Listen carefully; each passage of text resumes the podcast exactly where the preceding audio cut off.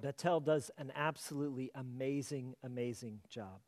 And they've been faithful and consistent year after year. And so many people, we, we've had the privilege as a church of hearing story after story, year after year, of lives that are being changed.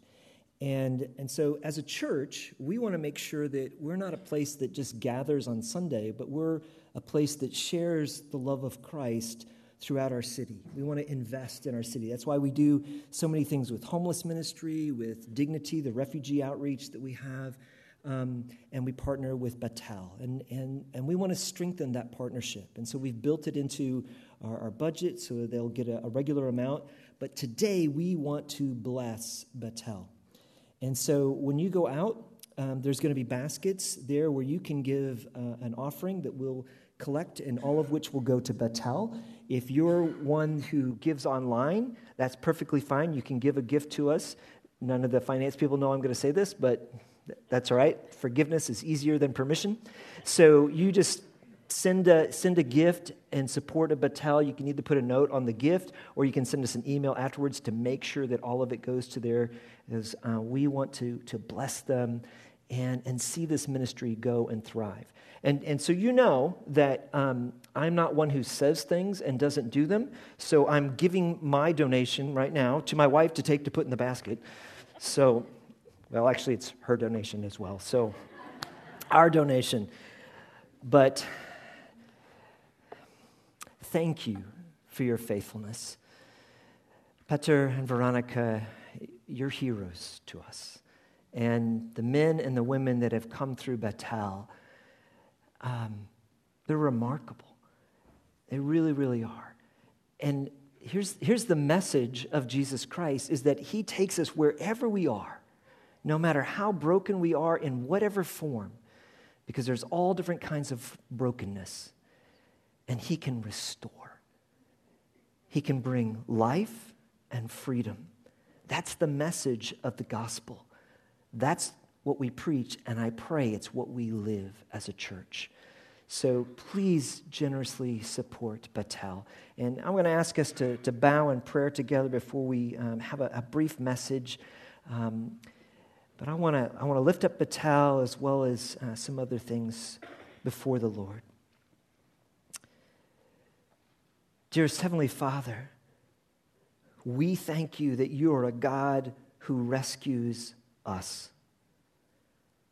Lord, each and every one of us is the story of someone who's turned away from you. It may be through pride, it may be through substances, it may be through lust, it may be through all kinds of different ways in our life. But you are a God who has pursued each and every one of us, and we thank you. And Lord, I thank you for ministries like Betel that you use as your hands and feet to pursue us. Lord, I thank you for their ministry here in Prague. And Lord, right now they face um, a great opportunity, but some significant obstacles. But you're a God who opens doors that no man can close. And so we come before you, God, and we ask that you would open up this door and provide for them a, new home where the ministry to the ladies, uh, first and foremost, can grow and thrive so that they don't have to turn people away who are seeking help, who are seeking you, even if they don't know it yet. So, Lord, we come together as your church. And we pray on behalf of our brothers and sisters in Betel and ask that you would push wide open the door to provide for this resource. Lord, as well as their um, the challenge that they have because of um, the rerouting of the, of the roads and getting things to the, to the people to the shop. Lord, would you just overcome that and open up a new opportunity that connects them with people that maybe they never would have met or um, communicated with before? You're a God who does wonderful and amazing things. And we thank you for the example of our brothers and sisters at Betel. Lord, we pray your blessing upon the many other outreaches that are part of the church, Lord, for dignity and its outreach into to the refugees um, here in our city as well as across the country. Lord, we thank you for our homeless outreaches each week. Lord, for our youth ministry. Lord, I praise you for the, for the many students that we have today that are on the ski trip. Just ask for your safety and watch care over them. And Lord, I pray that you'll do great things in them spiritually today. Father, as our hearts are bowed before you, they are also heavy for the peoples of New Zealand. Lord, there are circumstances like this that show us the depth of the evil uh, that has fractured this world. And Lord, I pray that somehow you will, you will bring comfort. Lord, I lift up the Muslim community who's, who's hurting so deeply. Lord, would you bring them comfort? Would you draw them to yourself? Lord, um, we pray for justice to be accomplished. And also, Lord, that, um, that peace will return to that land and Lord, the many other conflicts that, that go uh, around our world, we recognize that the hope that we have is in you. Father God, as we open up your word, I pray that you would speak to us. Lord, I ask that you would let me get out of the way, and Lord, you would speak to our hearts and to our minds right where we are. And Lord, you'd change us. Thank you in advance for what you are doing this day we give all praise and honor to you, Lord Jesus. Amen. Well, over the last um, few weeks, we've been looking at this series of moving closer. And, and what I've been trying to do so far is, is demonstrate to you through the scriptures how God keeps moving closer and closer to us because it is His desire for us to join Him where He is. He's moving closer so that we can draw near. And, and really, it comes down to this question today, because we, we looked last week at some of the covenants, and we're going to pick up off of that for just a few minutes today. And um, these covenants really are asking one question. And it's a question that each and every person here in this room wants to know the answer to. And it's simply this Can I trust God? Can I trust God with everything? Now, most of us, if, we, if I were to ask you that question, you would say yes. We would answer, You're in church. You're supposed to trust God, right? But what if I was to ask more specifics? Are you trusting God with your relationships? Are you trusting God with your resources? Are you trusting God with your identity, with how and what you think about yourself? Are you trusting God in every area of your life, or are there areas of your life where you're holding it close to yourself because you're just not really sure that you have enough faith to place that in God's hands? Maybe it's a, a relationship, or it's, it's um, an area of your life, maybe it's a temptation you're just not quite ready to trust God with everything. The folks in Betel, one of the, the huge hurdles that they have to, to overcome is coming to the point where they're able to trust God for joy and for pleasure more than they trust the drugs or the alcohol or the behavior that they were seeking happiness in. All of us have areas like that. It may not be the same, but we have our own areas. And what God is asking, I believe, of us today is will you trust me? Now, in the scriptures, one of the ways that God has demonstrated to us that he is absolutely trustworthy are his covenants. And we looked at this last week um, that there are four types of covenants that are, we find in the scriptures um, specifically in the Old Testament, that then move to a new covenant that Jesus introduces at the Last Supper um, that he invites us into. And those covenants are number one, a blood covenant, a salt covenant, a sandal covenant, and a marriage covenant. And each one of those, there were conditions that were to be, to be kept, but they were binding covenants. They were promises that God has kept. Whether Israel did or not, whether we have or not, God has kept his promises. And, and each one of these, what Jesus wants to show to you and to me is that you can trust him with everything. Now, he has, following Jesus comes at an incredible cost because he says, if you would follow me, you must deny yourself. And when we deny ourselves, it seems like we give up everything, and that's exactly what you do. But when you are willing to surrender control of your life to God, He gives you peace and He gives you everything that you truly desire. Control is one of those things that's really, really hard for us to let go of. And I want to give you just a little simple example, though, of why giving up control is good for us. If you can absolutely trust the person that you're giving or surrendering to. In order to sleep, how many of you like to sleep? I, I really do. I don't do it very well anymore because I'm old, but I, I love to sleep. I, I love to sleep in, which means that I love to stay up late, which is not good. And there becomes this battle at night for me about control. You know, do I want to stay up? Do I want to read a little longer? Do I want to work on, on something? I'm taking a class at night, and so I, I tend to, to do a lot of stuff on that. But there's a wrestling match for control because my body is beginning to say, it's time to surrender. And my mind does not want to give up. But what happens, and that's what happens, the only way that you and I ever get to sleep, or, or there's, there's only two ways. One, we get so exhausted that we have no choice, or two, we simply surrender control. And we're rewarded with a refreshment, with rest. And so the next day, everything is new. That's what God offers us in a very similar way when we surrender control to Him. He'll take all the stress, all the pain, all the hurt, all the burden that we are carrying, and when we place it in His hands, He exchanges it with rest, with peace, with strength, and with a renewal that we desperately, desperately need. That's the message of these covenants.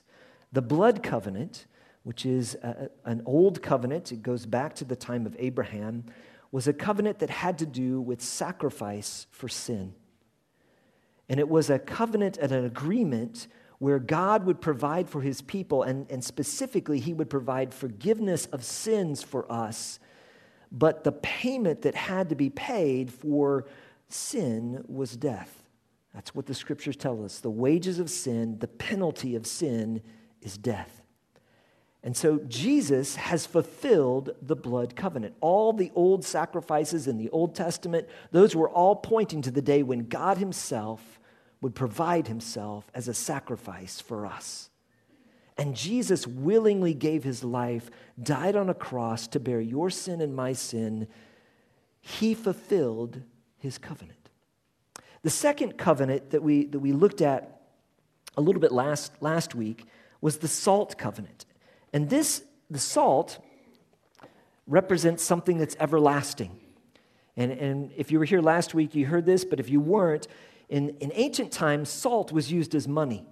And when people would make a salt covenant, they would take some of their salt and some of your salt, and you would mix it together, and you would dip bread in it. You would have a meal together, and then you would pour the salt back into the two containers that you brought with you so that um, your friend's salt and, and my salt was so mixed together you couldn't tell them apart. It was an agreement of friendship that was everlasting. And Jesus has offered us friendship with Him. He's offered us His hospitality to come to His table. This is, this is also the meaning behind what Jesus says in Mark chapter 9, where he says, Salt is good, but if the salt has lost its saltiness, how will we make it salty again? Have salt in yourselves and be at peace with one another. What he's referring to there when he says that is a covenant of friendship between members, uh, of, between followers of Jesus that we're to have a friendship relationship where our lives are so connected together that what happens to you affects me, and what happens to me affects you. the blessings we share, and the struggles we walk through together. That's what Jesus has offered us is that he's offered us a covenant of salt, of friendship that is everlasting where he says, "I will never leave you, I will never forsake you." And he invites us to enter into that same kind of covenant not only with him but with one another. Well, the third covenant that we looked at really briefly last week was the sandal covenant. And as I told you, sandals were used in ancient times to mark boundaries. And so, if you were to mark out your piece of property that belonged to you, that had been given to you, you would put your sandal, an old sandal, on the corner of the property and put a rock on top of it so that the natural elements wouldn't, wouldn't um, disturb it. And that was the boundary line. And sandals became a, a symbol. If you were to enter into an agreement about inheritance, you would exchange sandals. And there's the whole story of Ruth about a kinsman redeemer. And, um, and we looked at some in Deuteronomy. I won't take the time to do that today. But it was all about an inheritance. And what Jesus has offered to you and I is to become joint heirs with him. He not only offers, God doesn't only offer his friendship, he offers you an inheritance that lasts for all eternity. He says, I don't, I no longer call you servants, but sons and daughters. I want you to take part in all that I have. And so, in each of these cases, God is demonstrating to us we can trust Him because He is interested in our good. And what will ultimately be for our good will also reflect His glory and His greatness. But the last covenant, the one that is most important and the one that leads us into the new covenant, is a marriage covenant. And last, last week, I, I tried to share with you uh, about the Jewish tradition of the ketubah. Um, this is a ketubah, if you weren't here. It's written in Aramaic, and it was a prenuptial agreement between uh, the groom promising what he would do for his bride. And, and the groom had to meet all the con- conditions of the covenant. And he would talk about how he would provide for the bride how he would care for her, the home that he would provide. And the, and the covenant would, or excuse me, the, the ketubah would list out his family history because the bride was being welcomed into his family, a part of his inheritance, a part of his heritage, and their lives would become one. But all the responsibilities of the ketubah lay upon the groom. It was a promise that he had to keep. And then when he was ready to, to go and present his promises that had already been witnessed and signed by others who said, Yes, this is a man of integrity who fulfills his promises, and he will keep what he has promised.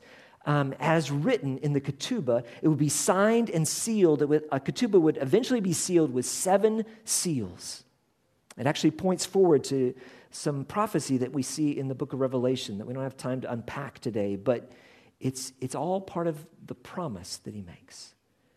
And when he made that promise, he would go to the father's house of the, the woman that he wanted to marry, and he would knock on the door. And the bride would tell her father if she wanted to receive the invitation, the proposal to be married, she would send her father to open the door and invite him in, and the two would share wine together. He would share his promise of covenant, and they would enter into an engagement that was legally binding. This is what Joseph did for Mary.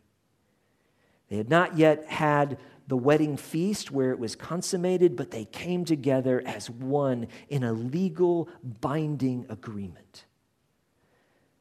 And last week I showed you in Jeremiah 31 God's covenant promises to us that He will put His Spirit within us when we trust Him. He will write His truth on our minds and on our hearts. But more than that, He promises to love us. Hebrews says that Jesus is the mediator of a new covenant, and that covenant is God saying, I want you so much, I want you to be my bride. That's the kind of intimacy God wants to have with you and me. And maybe that's a little hard for you to get your mind around. Maybe you've never been married. Maybe um, you're a guy and it just and it feels a little weird. Just set that aside. Because here's the thing whatever is the deepest desire of your heart to be known and to be loved, that's what God is offering. He's offering you and I a relationship where who you truly are at the very core of your being has an opportunity to find freedom and acceptance in God. Now, that doesn't mean that He's going to leave you where you are, but He'll meet you right where you are right now, no matter how messed up your life is or my life is. He'll meet you right where He is, right where, excuse me, right where you are, and then He's going to begin to transform you into the person He created you to be. It is the most rewarding relationship anywhere on the planet. It's the deepest, most fulfilling. And He offers us a new um, covenant, Hebrews goes on to say, so that those who are called may receive the promised eternal inheritance that comes through the death of Jesus Christ and His resurrection. He offers us salvation, He offers us friendship, He offers us an inheritance, and He offers us Himself. That's ultimately what the marriage covenant is really all about. Well, let me turn for just a moment to, to the passage I referred to in Revelation chapter 3.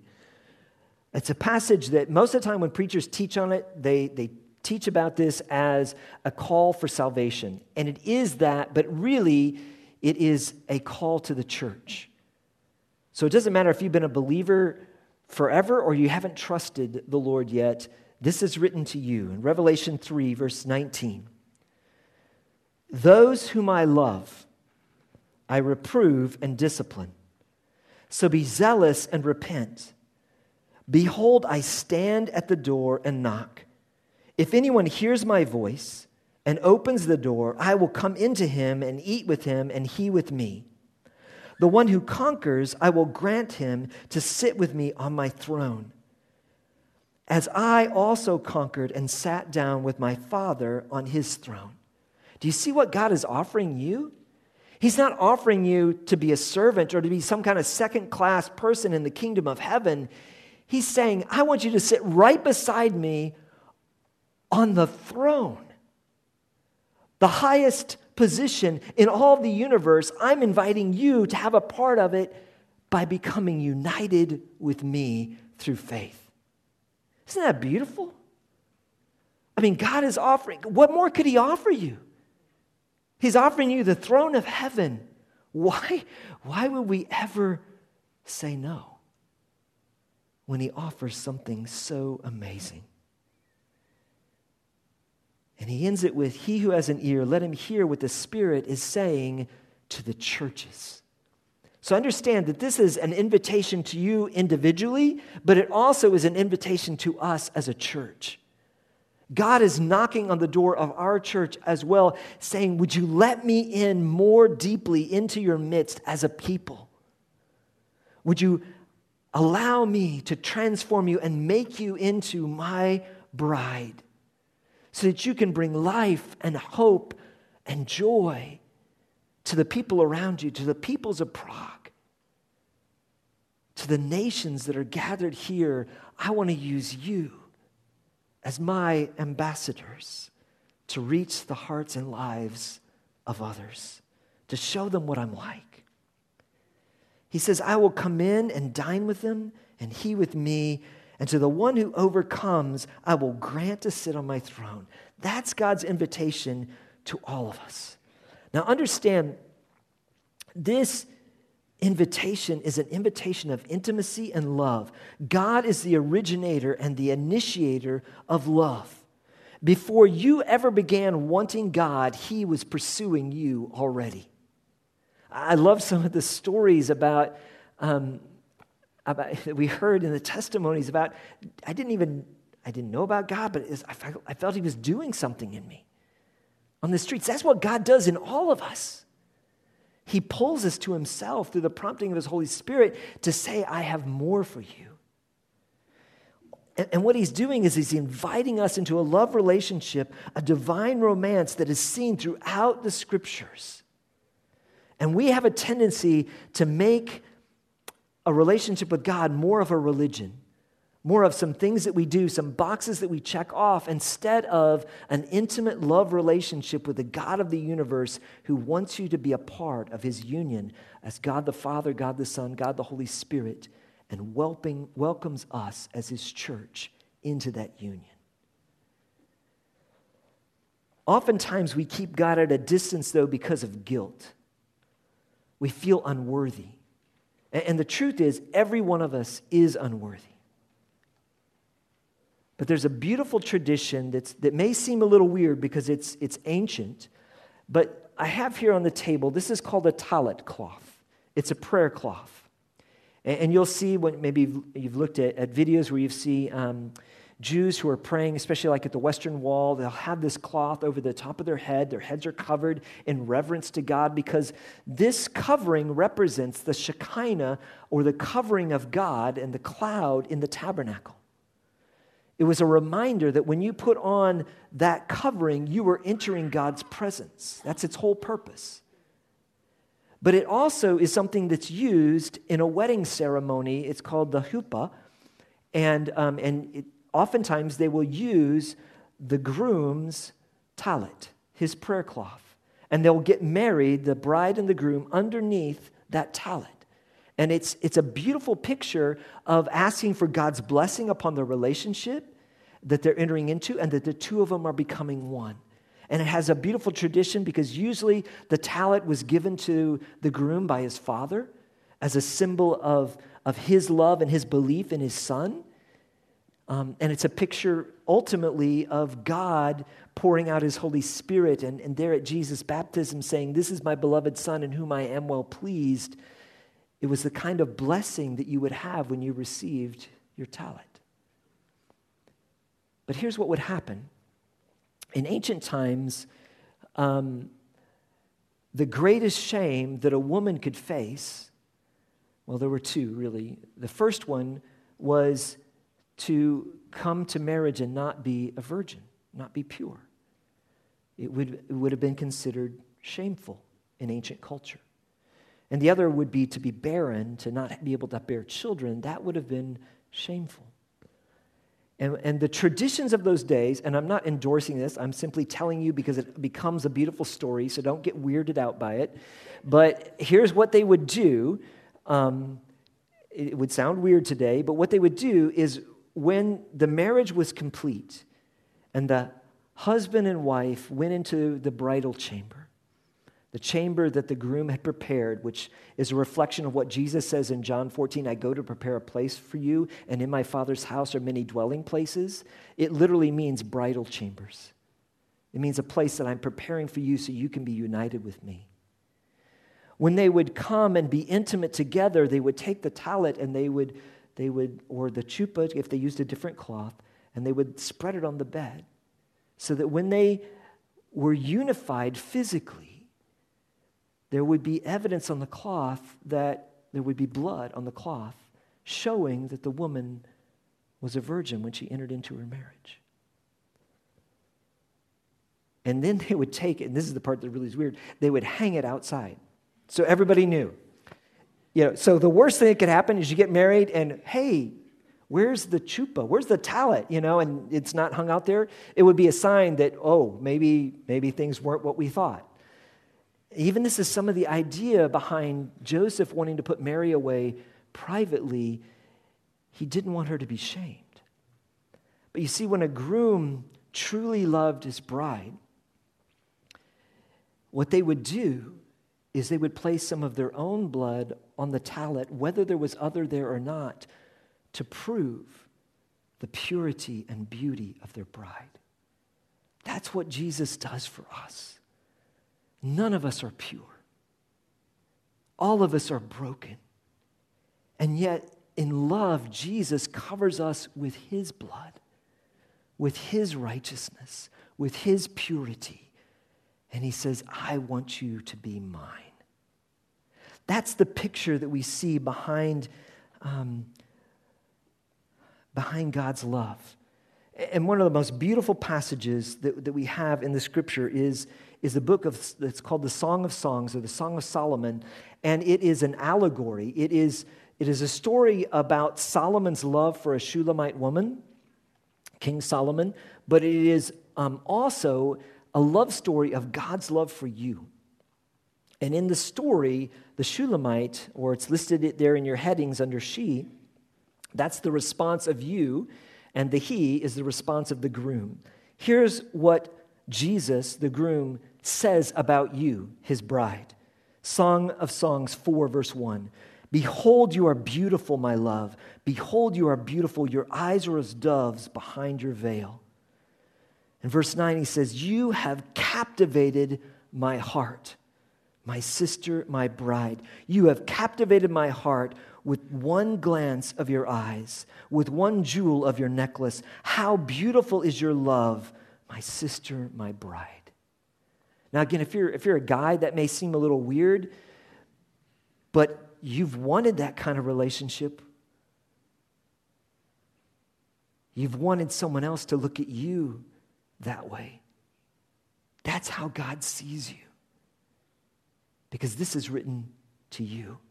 And with that background, this is what it means in, in the book of Ephesians in the New Testament, where Jesus is, is revealing his love. And the Apostle Paul is using this illustration of marriage to point to the union between us and Jesus. In Ephesians 5:25 he says husbands love your wives as Christ loved the church and gave himself up for her. He was willing to sacrifice himself that he might sanctify her having cleansed her with the washing of water with the word, so that he might present the church to himself in splendor, without spot or wrinkle or any such thing, that she might be holy and without blemish. In the same way, husbands should love their wives as their own bodies, and he who loves his wife loves himself. For no one ever hated his own flesh, but nourishes and cherishes it, just as Christ does the church because we are members of his body, therefore, a man shall leave his father and mother and hold fast to his wife, and the two shall become one flesh. This mystery is profound, and I am saying that it refers to Christ and the church. The very first, most important application of this passage has nothing to do with the relationship between a husband and a wife on earth. It has principles that we can, we can apply, but it has everything to do with God's love for us and the invitation, the ketubah, that He is offering to you and I to become one with Him. And His first commitment is unconditional love. And this is a theme all the way through the scripture. 175 times in the Old Testament, it uses the word hesed, which means a covenant love based upon the character of God. He loves you unconditionally. That's the love Jesus offers. Secondly, his commitment is sacrifice. He gave himself up for you, he gave everything for you. He was willing to place his life on a cross and die for you because he loves you. The third thing he promises is that he's not only loves you, he's going to transform you sanctify you, enable you to become all that He created you to be, to be without a blemish. And the most beautiful thing in all of creation, that's what He's preparing for us as His people. He wants us to look more and more like Jesus. And fourthly, he says he cherishes you. He promises to nourish you and tenderly care for you. He has your very best interest at heart. That's Jesus promises. Now, I want to close with, with one other thing. I want us to turn back to the Song of Solomon. And I want to show you where the knock on the door in Revelation chapter 3, where it comes from. Because it comes from this book. Jesus, when he chose that illustration and, and the, um, the example that it has in marriage and in love, I believe very much he was referencing the Song of Songs. That just doesn't, that's hard to say for me. Song of Songs. Yeah. Song of Songs 5, verse 2. This is the, this is, um, the woman speaking back. I slept, but my heart was awake. A sound, my beloved is knocking. Many of us in this room, if we were dead honest, we would say spiritually, we've been asleep. Or at least we're somewhere in between that slumber time of half awake and half asleep. We kind of go through the motions, but we're not really fully engaged in pursuing a deep relationship with God. That's the condition of the woman there. She was asleep and, and she began to stir and she heard the knock at the door and she recognized that the knock was coming from her beloved. It was coming from Jesus.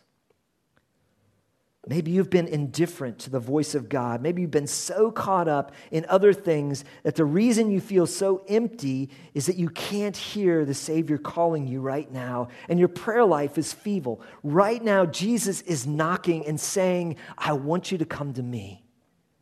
I want you to open the door and allow me to come into every part of your life.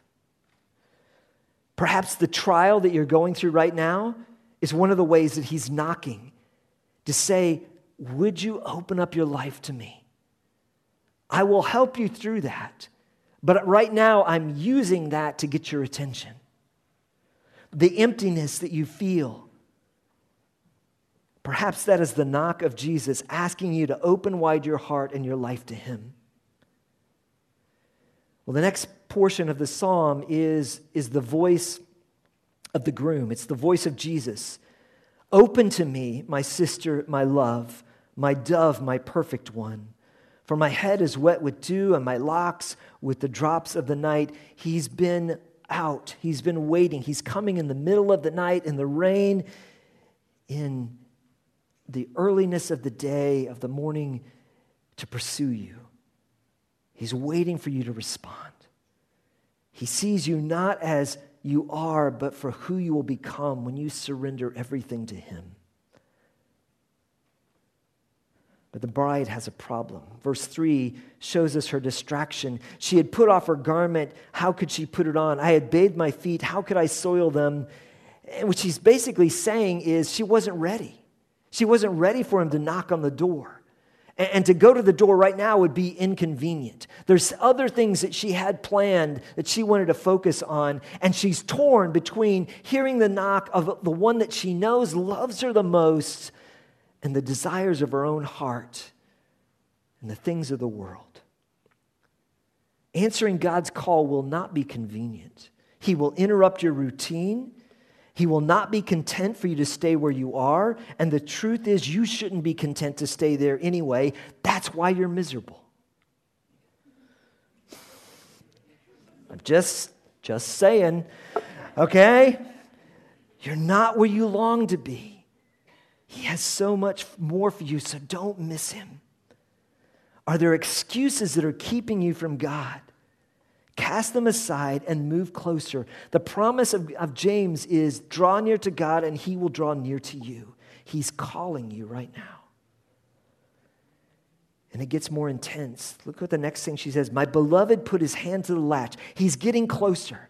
The circumstances maybe are, are getting more heated. And my heart was thrilled within me. There's hope building within her. And she finally gets to the point in verse 5 where she says, I arose to open to my beloved, and my hands dripped with myrrh, and my fingers with liquid myrrh on the handles of the bolt. I opened to my beloved, but my beloved had turned and gone. My soul failed when he spoke. I sought him, but I did not find him. I called, but he gave no answer. Maybe that's where you are. Maybe you've delayed in coming to the Lord. Jesus is allowing the uncomfortableness of your circumstances to strengthen your resolve to seek Him because that's what happens next. What she does next is she goes and she um, seeks out her beloved. That's what God's inviting you to do. And he not only, she not only seeks it out, but she says in verse 8, I adjure you, daughters of Jerusalem, if you find my beloved, tell him I am sick with love. She's inviting others to pray with her because she's discovered that the deepest desire of her heart is her beloved. That's why we need to pray for one another because the deepest desire of our heart, if we really recognized it, can only be met in a relationship with God. He wants to make you whole if you'll give all that you are to Him. My prayer is that the Holy Spirit will draw your heart today so that you desire to delight in God more than anything else. That you're willing to surrender a pursuit of, of other things that will never last to know Him and to love Him. This is what Jesus is offering us. This is His promise. And when we respond to His promise, we discover that His love is better than life. Your life will become rich, not necessarily monetarily, but rich in meaning, in joy, in fulfillment when you come to the point where when you miss an opportunity to spend time with God because of your circumstances, you're sick with love. You miss not being with Him. When you get to that point in your relationship with God, you are drawing close and have discovered that His love is better than life. So, wherever you are right now, God is knocking and saying, Would you trust me? Would you trust me with that thing you've been holding on to where, where, your knuckles are beginning to turn white because you just are afraid to trust God with it? If He loves you enough to die for you, if He loves you enough to say, Not only do I want you, I want to give you the inheritance, I want to give you everything I have. Can't you trust Him with your life, with your future? with your relationships, with your fears. Dear Heavenly Father, I thank you for your love. I thank you for the offering of Jesus.